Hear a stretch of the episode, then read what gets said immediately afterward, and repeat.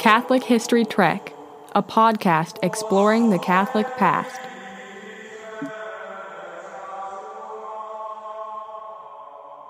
If you've ever had any interaction with priests, you've probably seen them at one time or another walking around with or sitting and reading out of a book with a black leather cover. Some observers might assume that that's a Bible, and it could be, but more likely, it's a breviary, a book that contains a set of prayers called the Divine Office or the Liturgy of the Hours. These texts, prayed throughout the day at certain times, are an ancient observance and a central part of the prayer life of the Catholic Church. In this episode, Scott and I recount the history and development of the Divine Office. The Catholic tradition of reciting prayers at certain hours goes back to an older Jewish custom, from whom it is borrowed. In the Psalms, we find some mention of when they were prayed, with lines such as, I will meditate on thee in the morning, I rose at midnight to give praise to thee. Evening and morning and at noon, I will speak and declare, and he shall hear my voice. Seven times a day I have given praise to thee. This became a Jewish tradition of praying at various hours, which the apostles continued, and thus, from the very beginning of the church, there was this work of prayer, these offices, established by the apostles and their successors. This work or service of praying to God at these hours is where we get this often interchanged title of divine office or liturgy of the hours. As the Latin word for office, officium, comes from duty or service, whereas liturgia, the Greek word for liturgy, means a function, service, or office. And so this liturgy or office is offered at hours of prayer. Which brings us to the question of why are they called hours. When I was younger, I recall if one wanted to set their watch accurately, they could call a special telephone number and would hear a message which said something like this U.S. Naval Observatory Master Clock at the tone Eastern Daylight Time, 11 hours, 50 minutes, 15 seconds. Beep. In the first century, you might find a sundial to provide an approximate time during the day, but you sure wouldn't find a Naval Observatory Master Clock time was less precise. And so, nights were broken up into watches, four watches of three hours each. We even find these four watches referenced in the Gospel of Mark, where Jesus advises, Watch ye therefore, for you know not when the Lord of the house cometh, at even, or at midnight, or at cock crowing, or in the morning. And while these nights were divided into four watches, the days were broken into smaller divisions, one hour each, appropriately called hours. Beginning at dawn, these hours were called the first hour and the second hour, and so forth, until dusk, when the watches began. In the Acts of the Apostles, we find references to these prayers and these hours, such as in chapter 3, Peter and John went into the temple to pray at the ninth hour. In chapter 10, we find Peter specifically praying at the sixth hour. In chapter 16, Paul and Silas pray and praise God at midnight. These hours mark the times when certain prayers were recited, and when the early church continued this Jewish tradition of praying at set hours, they did change what they prayed. They retained the chanting of the Psalms and the reading of the Old Testament passages, but also added the reading of the New Testament and hymns, such as Te Decet Laus, which is considered one of the oldest hymns. In the 4th century, the tradition of praying at these hours became more frequent with their public recitation usually prayed on station days, which were the days when a fast was observed until the early afternoon and which gave rise to station churches. But these stations are for another episode. These hours of prayers were also prayed daily by the early church, especially among monks. In St. Benedict's famous Rule for Monastics, he writes much about the praying of the hours, and it's from the Rule of St. Benedict that we find their title of Canonical Hours. In the writings of the early church fathers, such as St. Ephrem, St. Basil, and St. Jerome, among others, we find mention of the praying at the hours. And in the eighth book of the Apostolic Constitutions, from about the year 400 AD, we find these hours specified for these prayers, where it says, Offer up your prayers in the morning, at the third hour, the sixth, the ninth, at evening, and at cock crowing. We also find an explanation as to the purpose behind the prayers at these hours, and the Apostolic Constitutions also mentions the ideal is to assemble the faithful for these prayers. The bishop and the priest led these divine offices, recited in churches and oratories, and for many clerics, as well as the aforementioned monks, the praying of these canonical hours became an obligation of their vocation. That's right, Scott. From the 4th century on, church councils and other sources of canon law contain explicit obligations and penalties for clerics regarding the recitation of this public prayer outside the Mass. The Council of Carthage, for example, in the year 398 stipulated that a cleric who without being sick fails in the vigils should be deprived of his benefice. By that time, too, this public prayer had taken on a specific character composed of psalms, hymns, and other responsory and antiphonal prayers. For most of the Church's history, the public praying of the divine office has been closely associated with monastic life, something Scott has already indicated. These were monks and nuns chanting or reciting the prayers in choir, as they say, usually meaning in an antiphonal arrangement, that is, alternating side to side within the monastery chapel. The praying of the office, at least in private, has been mandated for all ordained men, deacons, priests, bishops, as well as all consecrated religious, brothers and sisters in religious orders. That is, it's a matter of church law. Though again, for many religious orders, the praying of the hours in choir is part of their rule, and so in that sense, the canon law is redundant. The current Code of Canon Law retains this obligation for priests and transitional deacons, deacons who will be ordained priests, although it relaxes it for permanent deacons, saying that conferences of bishops can specify what the obligation is for that group. And in the United States, deacons are to pray at least the morning and evening prayers. That's lauds and vespers, but we'll get into that terminology later. The current Code of Canon Law number 276 reads this way Priests and deacons aspiring to the presbyterate are obliged to carry out the liturgy of the hours daily according to the proper and approved liturgical books. Permanent deacons, however, are to carry out the same to the extent defined by the Conference of Bishops, as I already indicated. This rule was reiterated in the year 2000 by the Congregation for Divine Worship, who said in response to an inquiry they received, those who have been ordained are morally bound in virtue of the same ordination they have received, the celebration, or the entire and daily recitation of the divine office, such as is canonically established in Canon 276. This recitation does not have for its part the nature of a private devotion or a pious exercise realized by the personal will alone of the cleric, but rather is an act proper to the sacred ministry and pastoral office and it goes on to say that this obligation should be set aside only for grave reasons. So, what are these hours in the Liturgy of the Hours, or these offices in the Divine Office? By way of answer, Scott and I will provide a drastically reduced and summarized history of each of these hours. The first is vigils. Now, precisely how the divine office developed in the early centuries of the church is unknown, but scholars have pieced together theories based on available evidence. One is that the public prayers of the office began as part of the Eucharistic liturgy, deriving from the vigils, or prayers in preparation for Mass, that were said on the eve of a feast day or Sunday. But these were gradually separated from the celebration of the Eucharist and took on a life of their own. The divine office thus began as a single office, normally said during the night, what would later be called matins, but was for a time called vigils. This tradition has been preserved in bits and pieces in the contemporary church, for example, in the vigil or the night watch of Holy Thursday. As Scott and I are recording this, that's tomorrow, Holy Thursday. The next hour is one I've already mentioned, Matins, and it evolved out of the original office of vigils. There is some terminological confusion here. Matins at first applied to the office set at dawn, which would later be called lauds, more about that later, while the night office was called vigils. But through a gradual process of evolution, the practice of saying vigils during the night largely disappeared. It was said in the morning instead. And so the term matins was applied to it, and the term vigils evaporated. Whether said during the night or in the morning, this office, matins, became the most substantial of the canonical hours, consisting of an invitatory, a hymn, a long series of psalms, some lessons or readings, and the Te Deum. The next hour is that of lauds. This one is similarly confusing. Lauds emerged out of matins, as a certain set of psalms within the hour of matins. The term itself means praise and derives from Psalms 148 to 150, where praise the Lord or laudate is frequently repeated.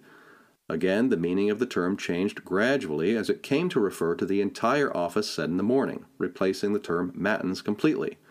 So at this point in time, Lauds is the name most commonly used for the morning prayer or morning office, which is one of the two most commonly prayed hours along with Vespers. But I'll get back to Vespers later. At this point, I need to pass the mic to my eminent co host Scott to tackle the next four canonical hours. Thank you, Kevin. The next canonical hours, prime, terce, sext, and none, are short offices recited at different hours of the day. The first of these, prime, from the Latin prima hora, meaning first hour, is recited around 6 a.m. Originally, this hour was called Matutina hora, for morning hour, but was later renamed to the much shorter prima hora. The naming of this hour as prime is first discovered in the Rule of St. Benedict. It's believed the institution of prime originated around the year 382 at a monastery in the Holy Land, somewhere near Bethlehem. The exact monastery is unknown, but it's assumed to either be the convent of the shepherds or the enclosure of the sheep, something involving sheep. In the 4th century, there was no canonical hour between the early prayers Kevin mentioned of lauds and matins and the hour of terce, which was at 9 a.m. And instead of using this time between lauds and terce to engage in manual labor or spiritual reading, an abuse was prevalent where tired monks would just sleep. To combat this abuse and keep the monks from falling asleep, it was decided to recall the monks to choir at the prime hour to recite a few psalms and then have the monks engage in work until terce and thus the hour of prime was born. Sort of as a consequence for laziness, I suppose. Originally, prime only consisted of a repetition of a part of the previous hour of lauds, although additional features were added, and perhaps the most notable of these is the Quicumque Vult Salvus Esse, also known as the Athanasian Creed. The next canonical hour is terce, which is the third hour of the day, or 9 a.m., Terce finds its origin back in apostolic times and is mentioned by early church fathers, such as St. Jerome. Originally, it seems Terce may have only been recited on Sundays and during Lent, but eventually became part of the hours for ordinary days as well. Along with the next two hours of Sext and None, Terce is one of three hours which together are called the Little Hours. These three little hours were composed at the same time and contain the same origins and features. Since the earliest days of the Church, the hour of terce has been associated with the hour of Christ's condemnation to death and the descent of the Holy Spirit upon the apostles on the Feast of Pentecost. The association with Pentecost comes from Acts 2:15, where Peter comments that the men who received the Spirit cannot be drunk, as it is only the third hour of the day. After terce, the next canonical hour is sext, which comes from the Latin hora sexta, meaning sixth hour, Sext is the noon hour and is the second of the three hours constituting the little hours. And with the morning and evening, the middle of the day at noon was usually an hour of rest, such as like the current lunch hour for many Americans, and I believe possibly the origin of the midday siesta in Spain. In Acts 10:9, St. Peter takes advantage of this rest and goes up to a higher part of a house to pray at the sixth hour. In the early church, this hour was seen as a favorable time to pray, with many of the early church fathers commenting on the symbolism of praying at the sixth hour. Not only did some workers have the time to offer prayer, but as St. Ambrose says, we should pray at noon because it is when the divine light is at its fullness, making symbolic reference to the sun at its zenith. It was also symbolic of the hour when Christ was nailed to the cross. St. Clement of Alexandria, St. Cyprian, St. Augustine, Origen, and Tertullian all speak of praying at the sixth hour, which was practiced in the church dating back to at least the end of the first century. Although this was mostly a time of private prayer and the official establishment of sext as a canonical hour didn't become widespread among the church until about the 4th century. When it shows up in the Apostolic Constitutions, the De Virginitate, and the writings of St. Ephrem, St. Chrysostom, and in St. Basil's Rule for Monks. Sext was not a very long hour, only consisting of a few psalms and perhaps a short prayer and a hymn. But even this composition of sext varied widely from place to place. Around the time of the rule of St. Benedict, who either copied it from the Roman composition or who inspired the Roman composition, the structure of sext was established, making it fairly similar, to Terce and None. And speaking of None, that is the next canonical hour. Years ago, when I first learned of the canonical hours, I thought None should take place at noon, given that they're similar sounding words. But I was thinking like an English speaking American and not a Latin speaking Catholic. None takes its name from the Latin word nonus, for ninth, which is related to the Latin word nine, novum, which may remind you of November, the ninth month on our calendar. Well, at least it used to be the ninth month on our calendar, before the Gregorian calendar was implemented, but Kevin has another podcast on that, if you want to hear more about the changes to the calendar. Anyway, this ninth hour of the day was about 3 p.m., and this is the hour when Peter and John went up into the temple to pray in Acts chapter 3, and is the hour when Cornelius was praying in Acts chapter 10. Although the most well known connection between a scriptural event and the hour of none is the death of Christ, which is commemorated at the hour of none. In the written work Peregrinatio ad loca sancta, meaning pilgrimage to holy places, the office of none is described as being composed of psalms and antiphons, followed by a prayer and a blessing. In both the Rule of St. Benedict and the Roman liturgy, the office of none is very similar in its structure to the three offices of the little hours of prime, terce, and sext. And now we come to the evening, Vespers. Vespers, along with vigils, is evident in the earliest documentation for the canonical hours. It's a little less confusing than some of the other hours covered because there has always been an evening office. Though the name did change at least once. In the first five centuries of the Church, it was more commonly known as lucernalis, light, deriving from the lighting of candles that normally accompanied the praying of this office. From the 6th century on, Vespers became the most widely used title for this hour, from the Latin word for evening. Vespers, evening prayer, is currently, along with lauds, morning prayer, the office most frequently prayed by lay people, and these are the two hours that permanent deacons are also required to observe, as I mentioned earlier. Our final hour is Compline. Compline sounds a bit like complete in English, and that's no coincidence. It comes from the Latin completorium. It is today found in breviaries as night prayer, the completion of the office, the end of the day. Compline is not found in the most ancient liturgies of the hours. It goes back merely to the 500s. But like the other offices, it had its origins in the monastic communities, though exactly when and where is a matter of some debate. If it didn't absolutely originate with St. Benedict, he certainly called the final hour Compline and introduced it into the Benedictine prayer regimen. The praying of all these hours requires a lot of prayers. How they were, practically speaking, compiled into a single book, that book the priest carries around, is another story. Yes, and getting all these hours into a book was quite a taking.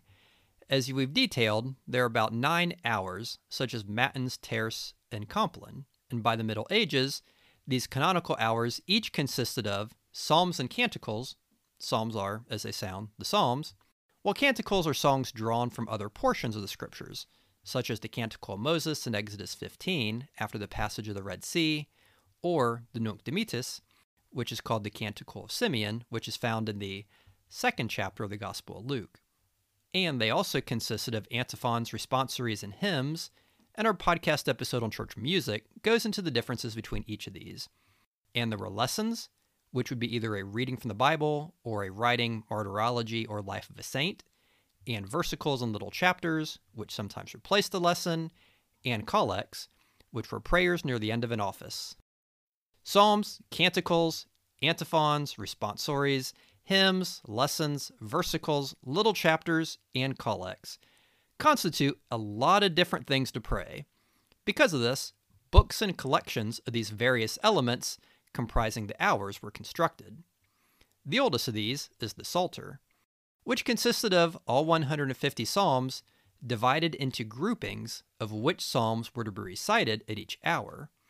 Originally, there were no standard divisions of the psalms. Some ambitious monks would pray all 150 psalms over the course of a single day, so their divisions in the Psalter would be much larger than those praying the Psalms over the course of a week. But even if two monasteries were praying the Psalms over a week, they might have totally different divisions indicating which Psalms they prayed on which day. By around the 4th century, some standardization began to form, but not entirely. For example, in the Roman Western Church, the Psalms basically progressed from Psalm 1 to Psalm 150, but in some monastic communities and Eastern liturgies, such as the Ambrosian and Mozarabic, the Psalms were arranged a little differently. In addition to the Psalter, there was what was called the Proper of the Seasons, which contained the offices for different liturgical seasons. There was the Proper of the Saints, which contained lessons, psalms, and antiphons to be used on various feast days of the saints. There was the Common, which included the lessons, gospels, antiphons, responsories, and versicles, which were not reserved for a special occasion, and the Hours, containing the prayers to be recited at each of the canonical hours. If you're confused with all that, you're not alone. John Beleth, a 12th century liturgical author, enumerated the books required for a Catholic monk or priest to pray the hours each day as including the Antiphonary, the Old Testament, the New Testament, the Passionary, which was Acts of the Martyrs, the Legendary, which was Lives of the Saints, the Homilary, which was a collection of the Gospels, the Sermologus, which was a collection of sermons, and treatises of the various church fathers. That's quite a library and not something that could easily be toted around. Something condensed and easier to be used was quite necessary. And thus, the breviary, or breviary, or however you want to pronounce it, was developed. One of the earliest breviaries was authored by Alcuin in the 8th century, which was intended for the laity. It was an abridgment which did not include the lessons or homilies. Around the same time period, Bishop Prudentius created a similar breviary as well but it wouldn't be until the 11th century that a breviary as we know it was introduced. It came from the Benedictine monastery at Monte Cassino in the year 1099. It was originally used by the Benedictines, but under the inspiration of Pope Innocent III, this breviary began to spread beyond the confines of Benedictine monasteries. If the name Pope Innocent III sounds familiar, he has been mentioned in quite a few of our podcast episodes, including the episode on the Franciscans. And speaking of Franciscans, they're often credited for popularizing the breviary. As an active missionary religious order, they needed an abridged office which they could easily carry with them on their missionary journeys. They adopted a breviary approved by Pope Gregory IX and spread its use everywhere they traveled. And speaking of Pope Gregory IX, he'll be coming up on a future episode involving a very interesting topic. Anyway, under Pope Nicholas III, this breviary used by the Franciscans became the official breviary for the Church in Rome, and eventually it would become the standard for the Universal Church. Well, as this summary has already made clear, there have been many changes over the centuries to the terminology and contents of the divine office, the canonical hours.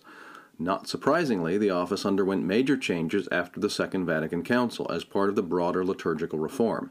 This included translation into English, a call for more lay participation, the encouragement of public rather than private prayer, and a simplification of the psalmody.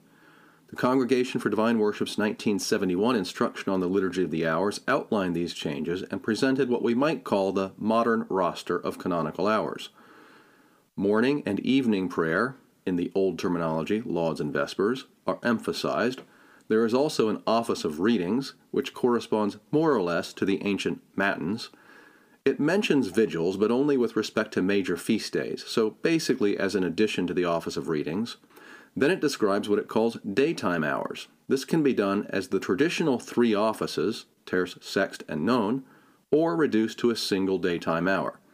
Finally, there is night prayer, which is said later than Vespers. So the United States Conference of Catholic Bishops website presents the Liturgy of the Hours as five offices, using English, the office of readings, morning prayer, daytime prayer, evening prayer, and night prayer. And that's the way you'll find things organized in most English books of hours or breviaries today. There's no question that the divine office remains a vital part of the Church's liturgical practice.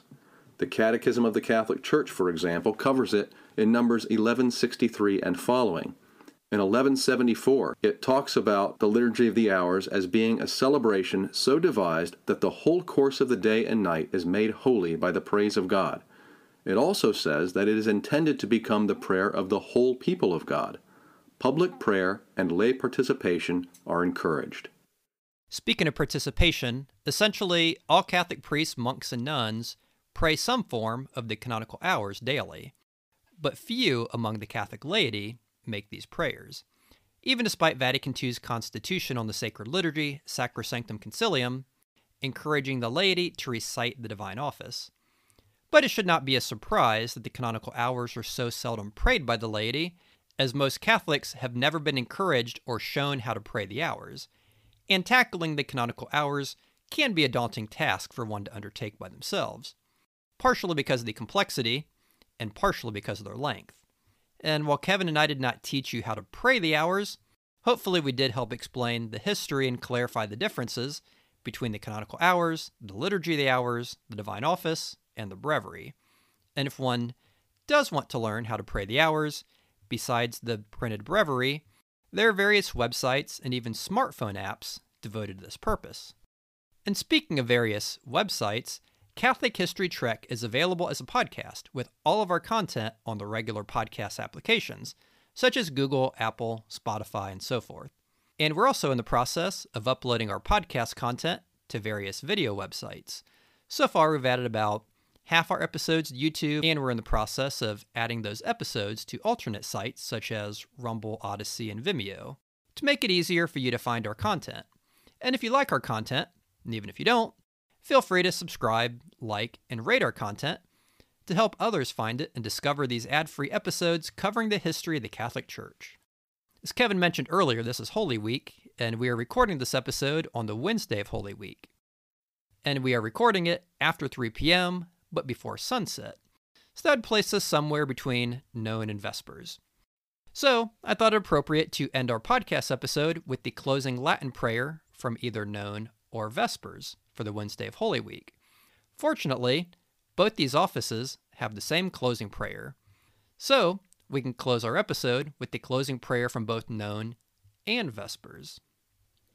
Domine exaldi, oratationem meam. Et clamor meus ad te veniat. Benedicamus Domino. Deo gratias. Fidelium anime, per misericordiam Dei requiescat in pace. Amen. Pater noster, qui es in celis, sanctificetur nomen tuum, adveniat regnum tuum, fiat voluntas tua, sicut in cielo et in terra. Panem nostrum quotidianum da nobis hodie, et dimite nobis debita nostra, sicut et nos dimitimus debitoribus nostris, et ne nos inducas in tentationem, sed libera nos a malo. Amen. Thank you for listening to Catholic History Trek. You can reach us at CatholicHistoryTrek at gmail.com.